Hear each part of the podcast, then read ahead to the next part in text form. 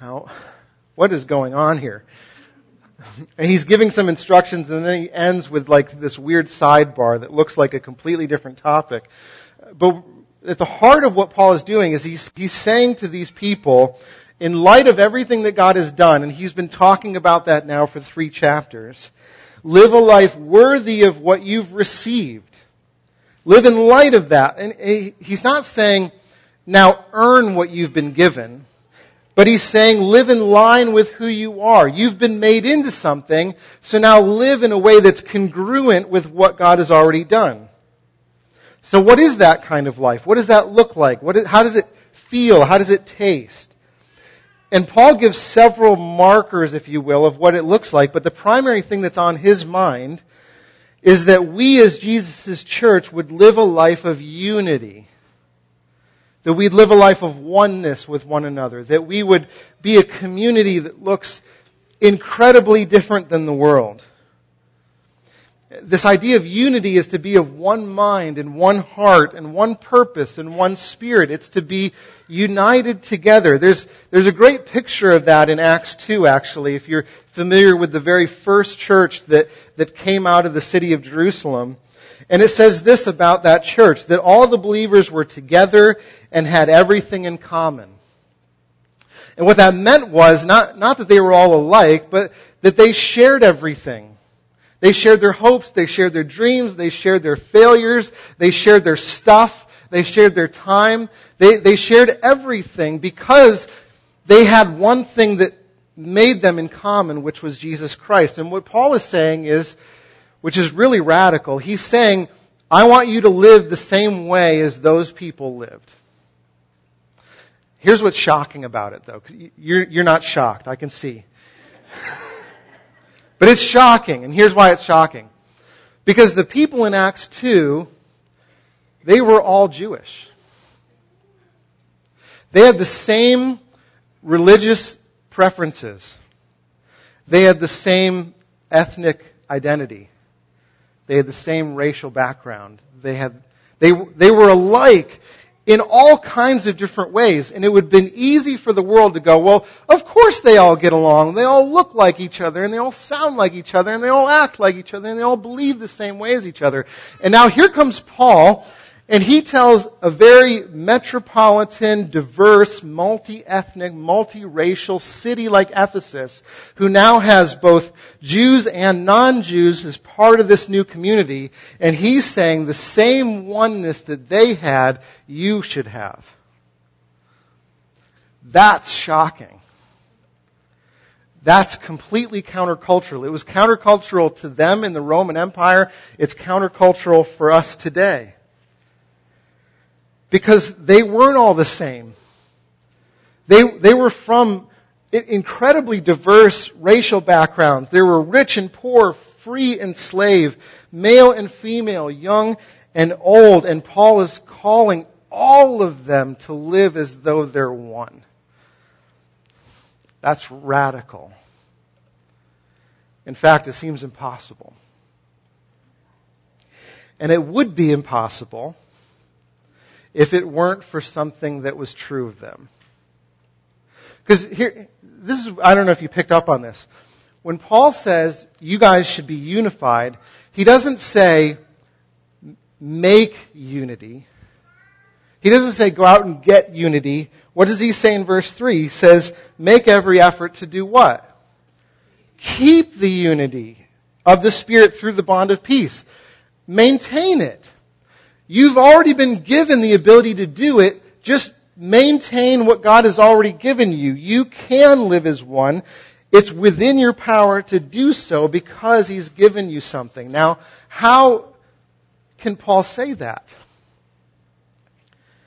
This is a group of people from incredibly different backgrounds and experiences, and they're to live in one. And he's telling them they've received something which gives them the power to do it. And the reason he's able to say that is because something has happened to this group of assorted misfits in order to make oneness possible. Something has overridden their differences. Something has made their differences look minor in comparison to what makes them the same. So if you think of a scale and all their differences are on one side of the scale that looks impossible to lift, Paul says there's something on the other side of the scale that makes the heaviness of what div- divides us over there seem like feathers. So what has happened to make them one? And has the same thing happened to us? Well, this is what's happened. If you're a Christian, and I don't assume that all of you are, but if you are, if you, if you know Jesus as Savior, if you have a relationship with Him, if you're, the Bible says to be found in Him, then something has happened to you. And this is what it is, verses 4 to 6. One body, one spirit, you're called to one hope, one Lord, one faith, one baptism, one God and Father of all, who is over all and in all and through all. Do you hear what he's saying? He's saying, if you're in Christ, you've been through the same experience, and that experience overrides every difference that you have. So what does that mean? Well, if you have one hope, what, what is one hope? It's one destination.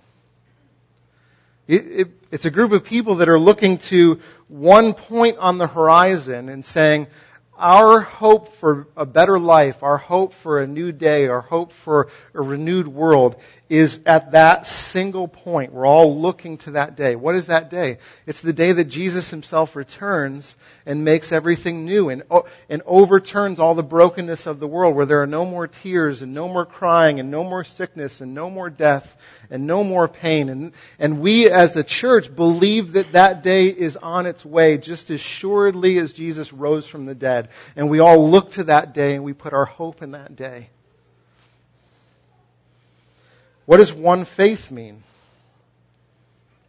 It means that we all have our trust, our hope, our faith in, not in ourselves, not in what we can do for God, not in our goodness, not in our moral record, not in our education or our family background. We, nothing to do with ourselves. We put our entire hope and our trust in Jesus and what He's done for us.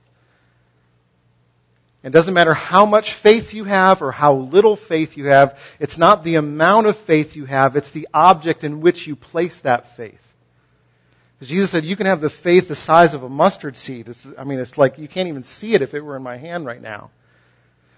But if you put that amount and you take it out of your life and you put it in Jesus' life, you can move mountains. That's what he says. That's amazing. That means we don't have our faith in ourselves, we have it in Him.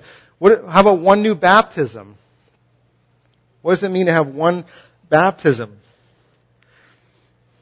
It's not about whether you've been sprinkled or dunked. Okay, I'll just give you a clue there.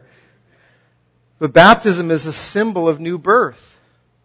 It's a symbol that we've been born again into God's family. Not because of our work, but because of His work. You, when you were, how many of you, when you were born the first time, decided that that was going to happen? You know, like, I think I should get my parents together. I'd like to be born in September. So, Jan- okay, January. And in December, you're plotting and scheming. You, you know, you're, you're, you're writing a date night on your parents' calendar. you're making all the moves in order for them to get together in January so that you can be born in September. Anybody? No, right? You didn't choose to be born. You didn't choose your parents. You didn't choose the place in which you were born into.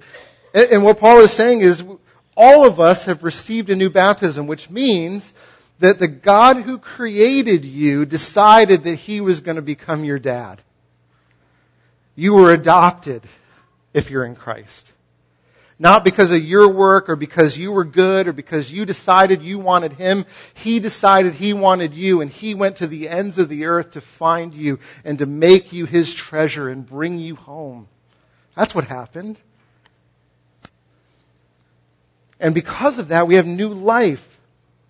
Ephesians 2, which we read before, says that we were dead in our trespasses and sins, but God made us alive in Him. And th- this is the mark of everyone who knows Jesus as their Savior, as their Lord.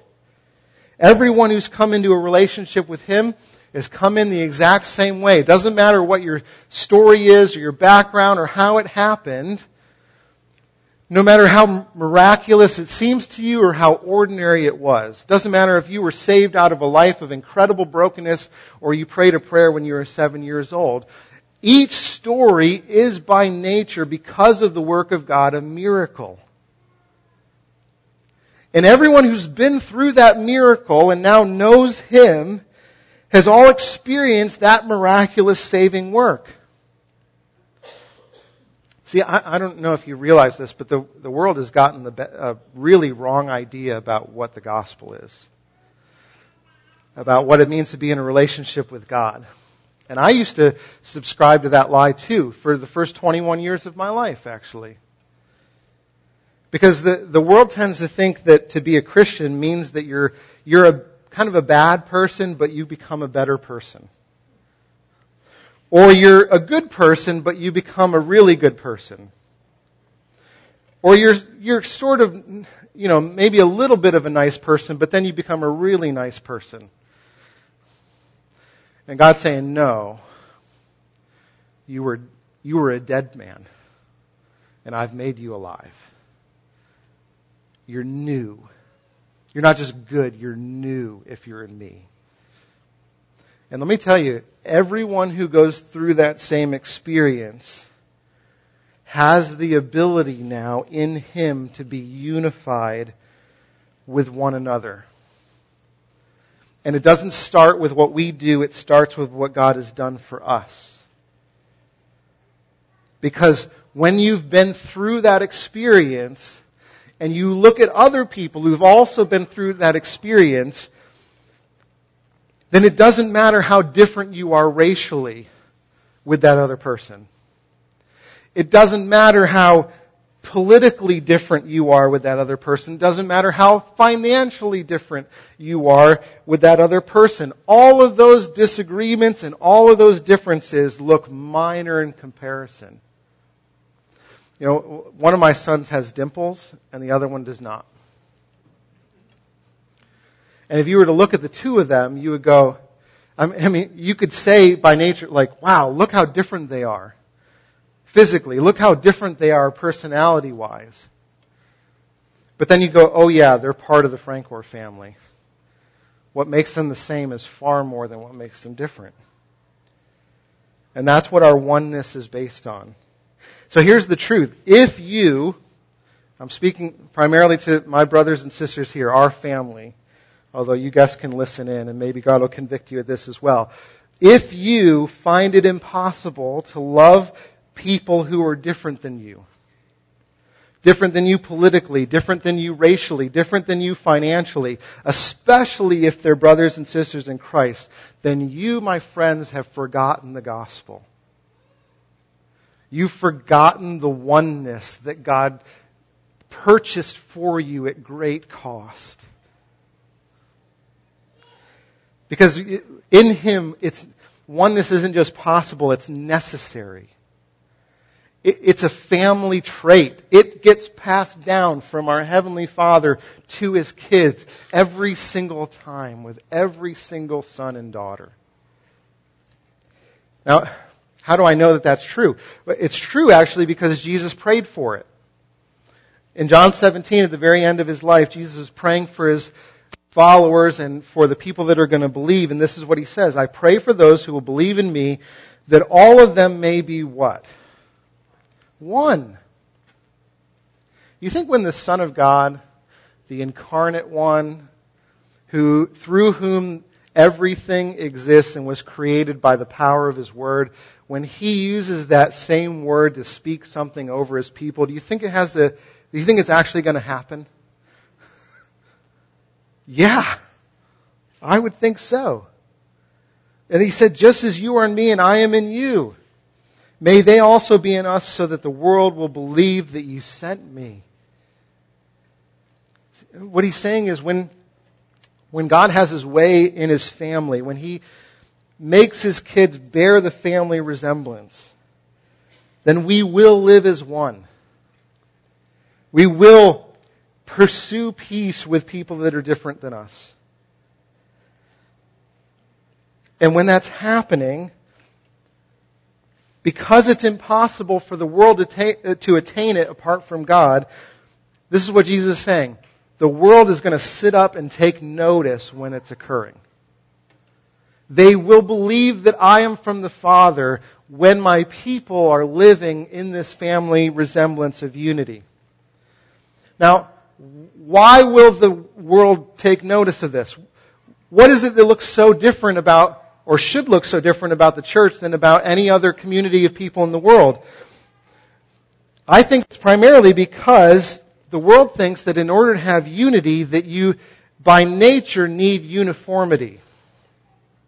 That the only real way to get unity is to is if you're all uniform, if you look the same and hang out with people that are the same and everyone talks like you and acts like you.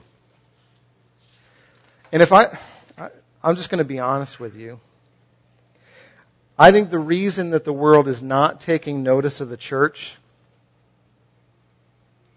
the reason why they're not in awe of the people of God, it has nothing to do with the shininess of their building, nothing to do with how spectacular their worship teams are, or how wonderful their speakers are, or not.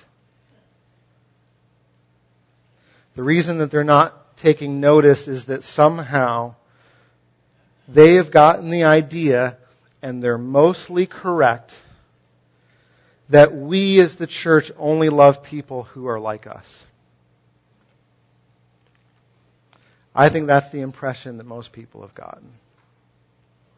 That we love only the people that have the same views as us on politics, on immigration, on sexuality, and every other area of life.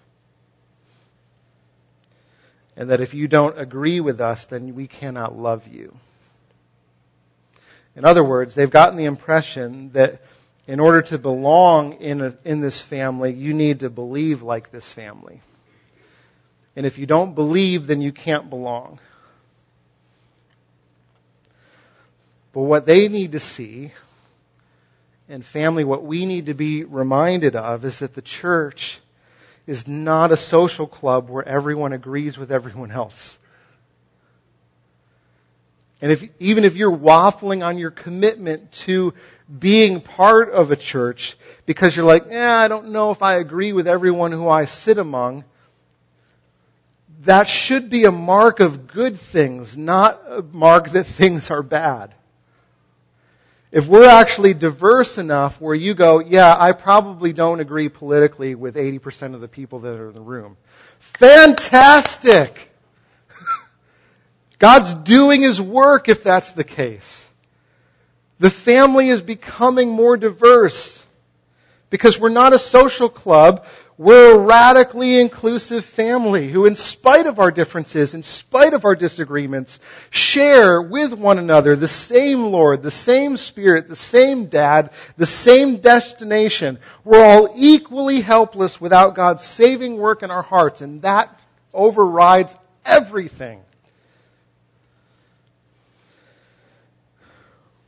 We have a deep commitment to each other so that the world would know that Jesus has come to seek and to save the lost. See, Jesus is basically saying if the church is missing this, then the world has every right to reject our message. They won't believe it unless it's backed up by a community. Just as a way of encouragement, I, God is doing that work in us.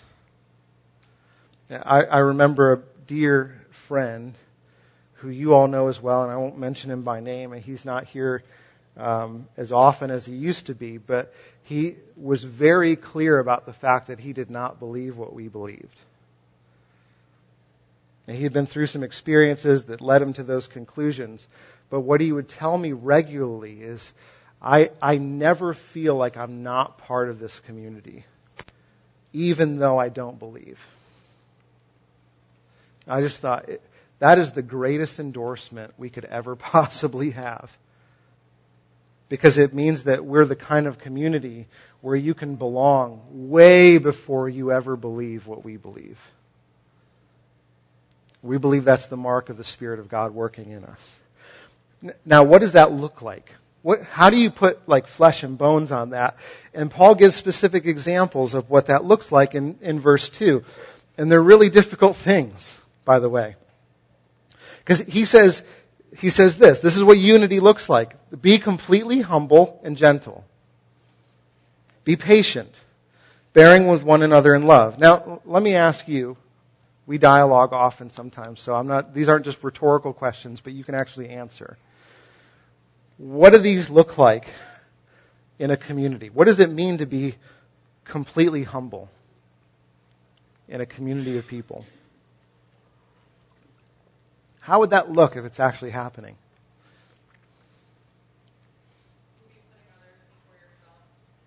Yeah, lifting others up and becoming less so they can come more, more, right? What else? Listening more than talking. Yeah. Good. What else?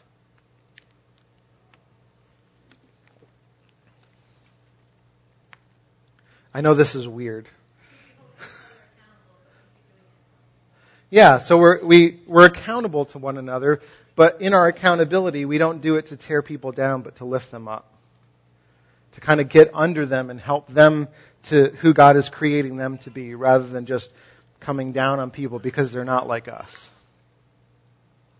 When I think of it, I really think of it as like it's laying aside your achievements, right?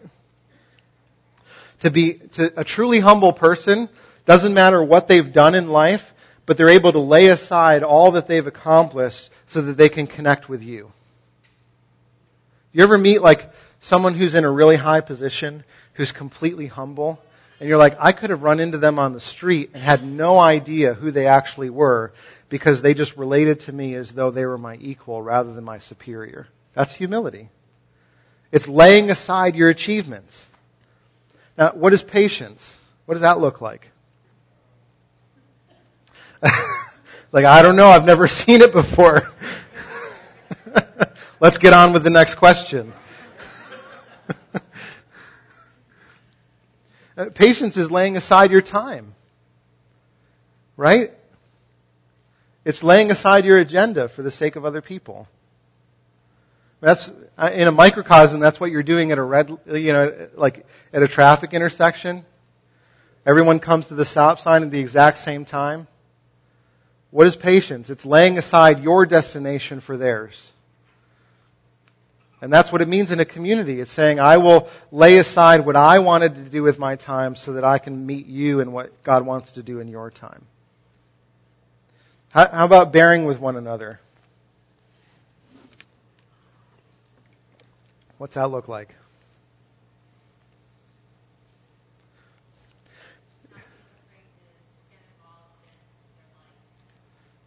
Yeah.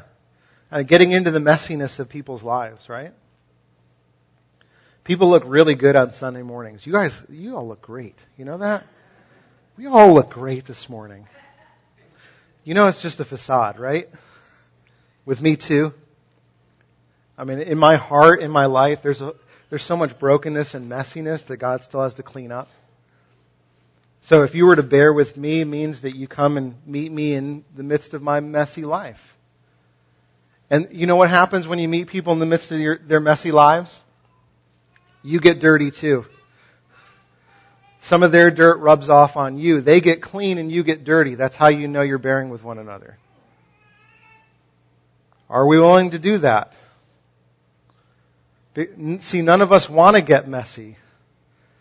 We want clean lives and we want the people that we relate to to be cleaner than us so that they can help clean us up. But that's not the way Paul says it happens. The only way that we get cleaned up is if we all get messy. That's how it occurs. Now, can you imagine just a community that does those three things in the way that Paul says, to be completely these things? Can you imagine that? We would be the weirdest, most attractive people on planet Earth if we just did those three things. Wouldn't we? I, that would be amazing. I wouldn't even have to talk. Like, we, we would just get together and people like, I want to come back next week because that group of people is just all, they're amazing.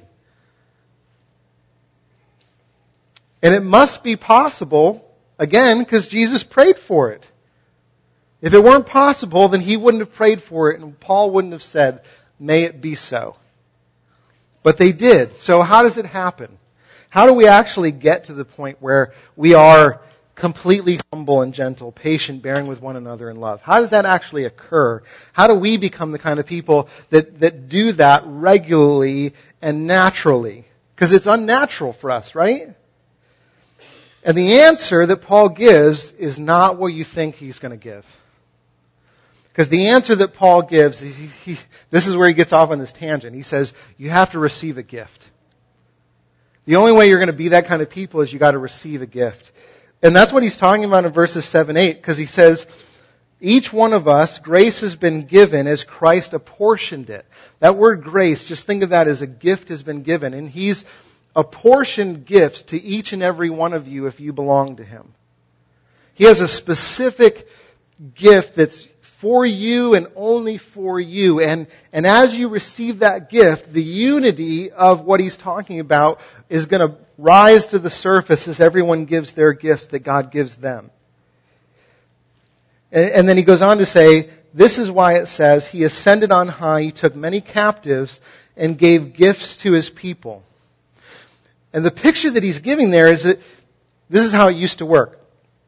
A king would ride out with his army, to a bordering nation who they're at war with. And that king would do battle with the forces of the other kingdom.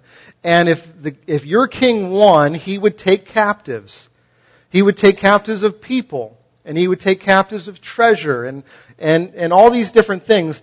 And then in victory, he would come back through the gates of the city and he would have a victory parade and they would display all the things that they took captive, and all the people would come out, and they would cheer the victory of the king. Yes, our king won victory.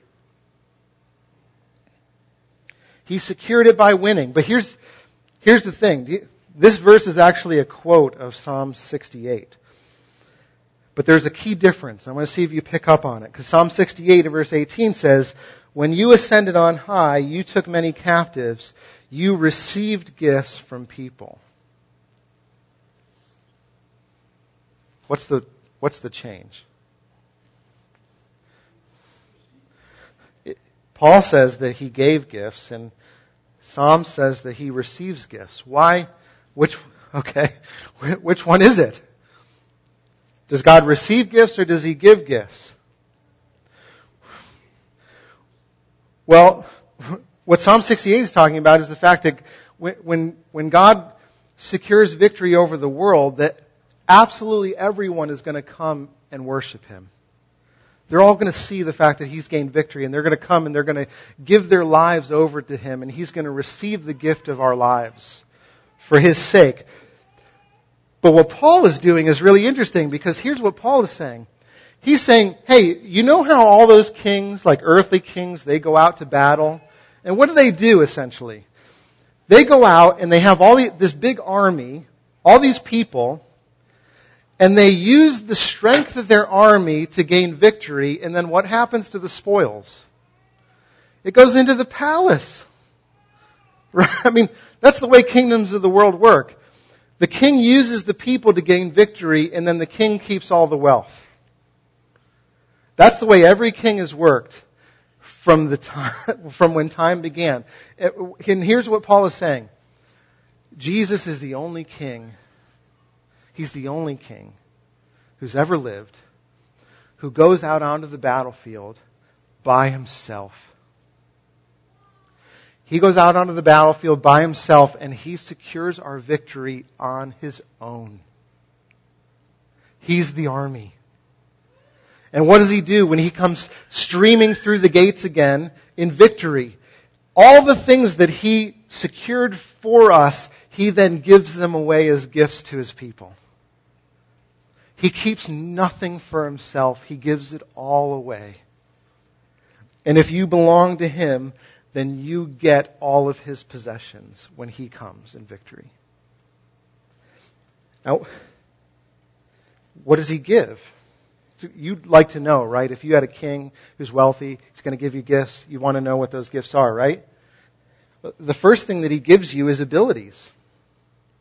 He gives you abilities. If you belong to Him, then He's given you unique abilities that He's crafted for you and for you alone. That's the spoil of His victory. And so those, those are already the things that we've talked about. Humility, gentleness, patience, the ability to bear with others. Now here's the thing, because as soon as I say that, I, we joked about patience already, right?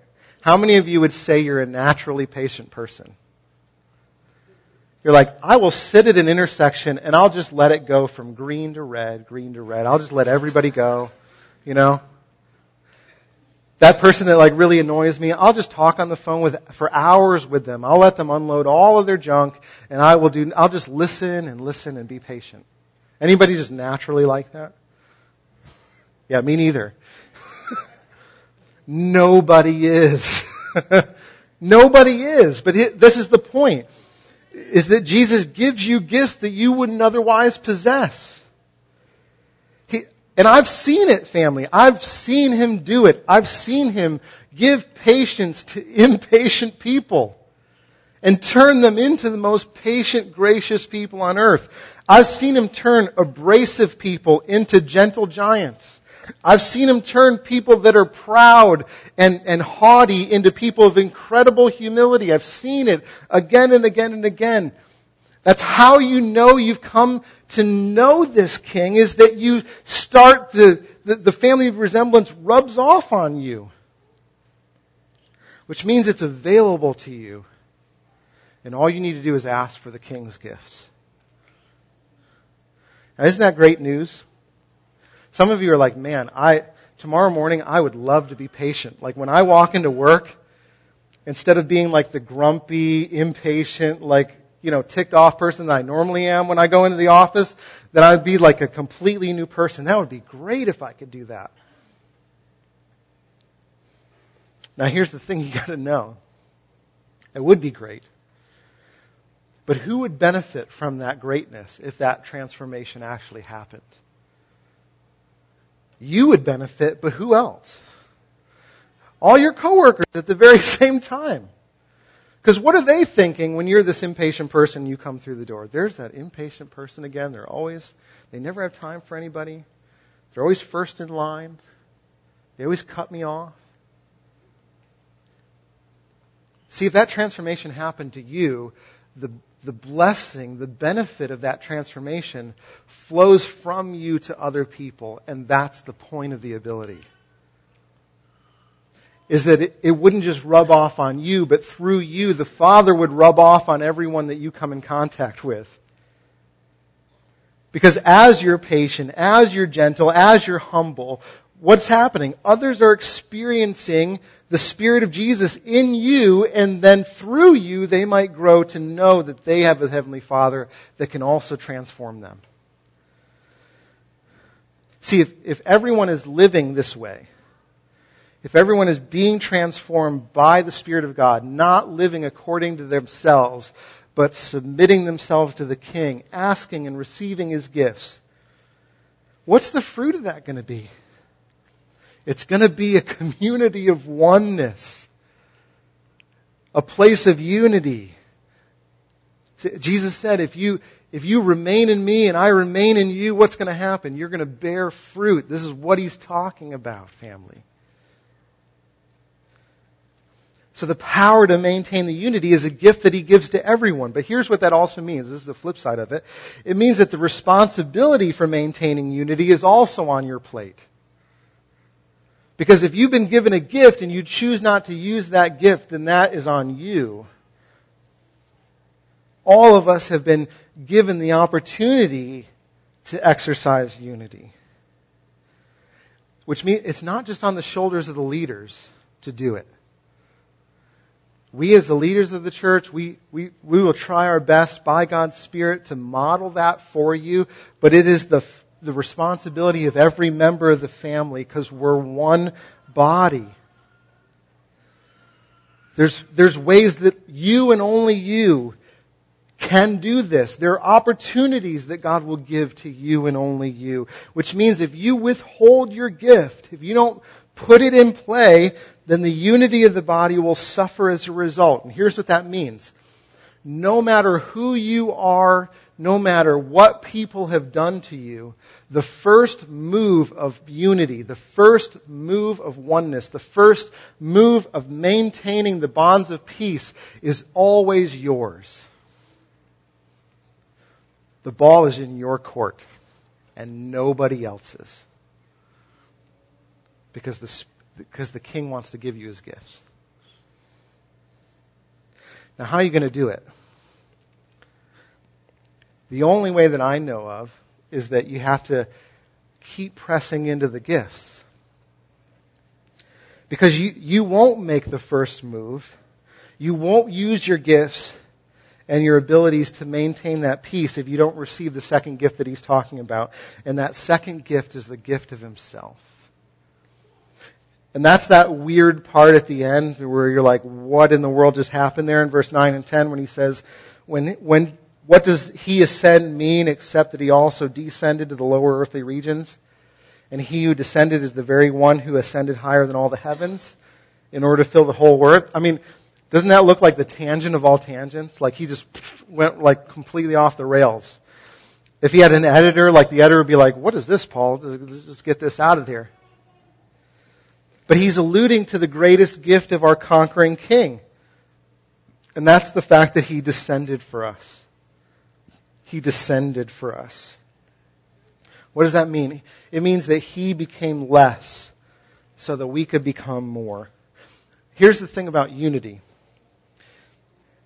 In order for a group of people to have real unity, to exercise humility and patience, putting up with others, all, all, the things that we've already talked about, what does that require of the people within that community? It, it requires that they become lower, right? You have to lay aside your achievements, lay aside your time, lay aside your pet peeves. You have to lay yourself down in order to lift other people up. You have to become less so that others can become more. That's the only way it's going to happen. And the only way you're going to do that is if you know that Jesus Christ secured your victory by becoming lower than you. That's it. That He descended. The, Think about this. The eternal creator of the universe. The one through whom everything was made. Became a baby. The fingers that crafted the universe were, were started out as the size of acorns. And then not only that, he didn't just become less that way. Philippians 2 verse 6 and 7 says that Jesus, being in very nature God, did not consider equality with God something to be used for his own advantage. Rather, he made himself nothing. He became less than a baby. How did he do that? On the cross. On the cross, he died for our sins, which means that he took on the penalty for our the ways that we don't protect the unity of his world. And he was destroyed so that we could be put together. He, he himself was put in our chains so that we could be set free. See, without him, we're captives. We're, we're captive to our pride. We're captive to our independence. We're captive to our idolatry and our selfishness. And we can't gain freedom and what did Jesus do? He comes and he does battle to set captives free. So that those things that are keeping us from living lives of real unity and real oneness with other people are destroyed forever in him. He liberated us on the cross. I mean, think of this. The, when he's on the cross, the things that destroy us, the things that tear us apart from one another, they thought that they were destroying Jesus, and yet with his last breath, he's destroying them. That's the, that's the incredibleness of the cross. Which means he doesn't just give you the ability to, to, to create oneness, he gives you the freedom to actually do it. He gives you the freedom to want to do it. Because that same one that descended for you now fills the whole universe, which means he fills your hearts as well. And so he, he, as he fills you, you get his abilities, but you also get his power to do it. And that means that the only way that you're going to see peace in your relationships, in your family, among your friends, the only way that you're going to see real transformational oneness is through Him. He's the king that has the goods. and He's the only one that can give them to you. Now, here's, here's what it takes to get them, though. You have to humble yourself. You got to humble yourself. That's the only way. He descended for you, and you have to descend in order to meet Him. You have to admit how powerless you are without Jesus. That's why 1 Peter 5, verse 5 says, All of you clothe yourselves with humility towards one another because God opposes the proud, but he shows favor. He gives grace, the gift to the humble. You want to see unity in this world? You want to see peace on earth? Then you need to admit your need for Him so that He can come in and save you. Because the reality is, if you don't, if you remain proud, if you say, I'm going to do it myself, I'm going to do it without your help, God is opposed to that. Which means that your relationships will continue to bear the marks of brokenness everywhere you go. My kids and I were watching Wreck It Ralph on Friday night. We had a movie night at our house. You ever seen Wreck It Ralph? And Wreck It Ralph has two characters, right? You got Ralph and you have, who's the other guy? Fix It? Felix. And no matter what they try to do, Ralph wants to, he, he wants to change and become a good guy, right? But no matter what he does, every time he tries to fix something, what ends up happening? He breaks it. And and Phil, no matter what he tries to do, he's, he's in a jail cell at one point and he's trying to get out. He's like, I'm going to bang on these bars. And the moment he bangs on them, they become stronger. And he's like, shoot, why do I always fix stuff? he like can't help it. It's the same way.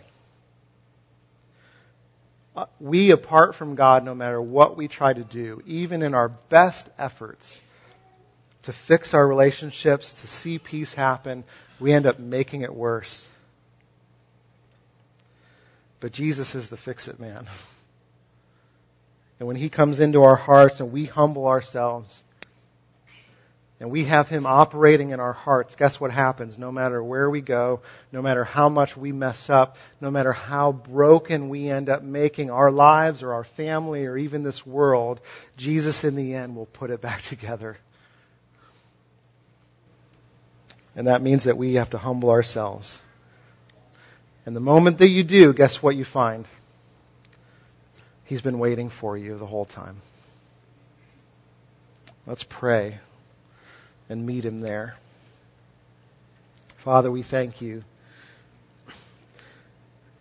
Thank you that you are great at fixing things.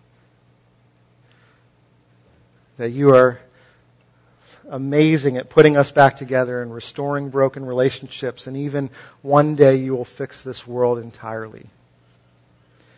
Forgive us of our attempts to try to do it alone. Forgive us of creating more brokenness where you've called us to be one. Help us to believe the gospel and to receive these gifts. We pray in Jesus' name. Amen.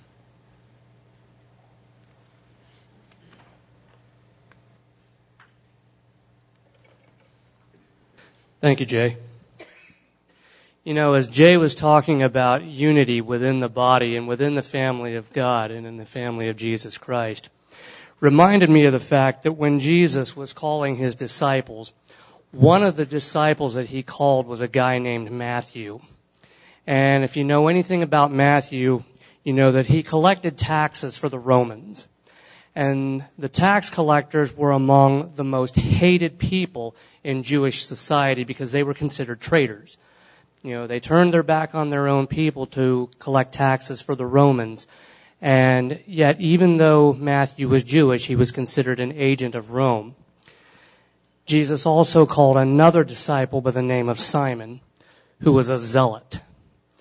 And if you know anything about the zealots, they were avowed enemies of Rome. They were so crazed in their hatred for Rome that they would do whatever they thought it took to try to overthrow Roman rule. They staged, you know, numerous revolutions, vast majority of them unsuccessful, which ultimately resulted in the crucifixion of thousands of Jews. And to take two men like that who would have been on opposite sides of the political spectrum, to bring them together and to make them part, both his disciples, to make them part of the same family, to give them both that same hope and that same faith, that is something that only Jesus can do. He did it then, and he's still doing it today within his family. So thank you, Jay, for that message. This is the time of our service that we call response time. And we respond in a number of ways. Our praise team is going to lead us in worship, and that is one of the ways that we respond by continuing to worship God and our Savior, Jesus Christ.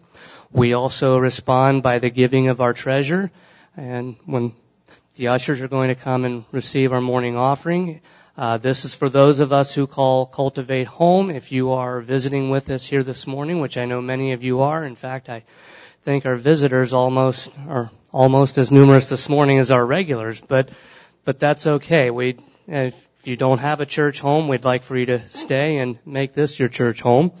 Uh, but if you're visiting with us this morning, you are under no obligation to give. This is our gift to you, so feel free to let the baskets pass. And the third way that we respond is by receiving communion together. Uh, as the worship team plays, we come up in groups. Uh, we have tables on either side, so you can come up in groups, and we take communion together. And that's part. These are the three ways in which we respond to to Jesus Christ. So let's also respond to Him this morning in prayer. Lord Jesus, we do thank you for your gift, uh, your gift of salvation. Uh, you've you have not given us uniformity, but you have given us unity. Uh, one faith, one Lord, one baptism. That's something that only you can do. And when we see that happening, you know, in our midst and in our community, Lord, we know that it is of you because you said by this shall all people know that we are your disciples, that they would know us by our love. So, uh, we thank you, you know, that you've given us your love. We pray that you would help us to return that back to you by loving you with all of our heart, mind, soul, and strength, and to love one another, uh, our brothers and sisters, and also our neighbor as ourselves, Lord. And we know that anyone who, other than ourselves, anyone in need is our neighbor. And so we just pray that you would help us to show the love to them that you've shown to us. And we just thank you and we praise you. And this we ask in Jesus' name. Amen.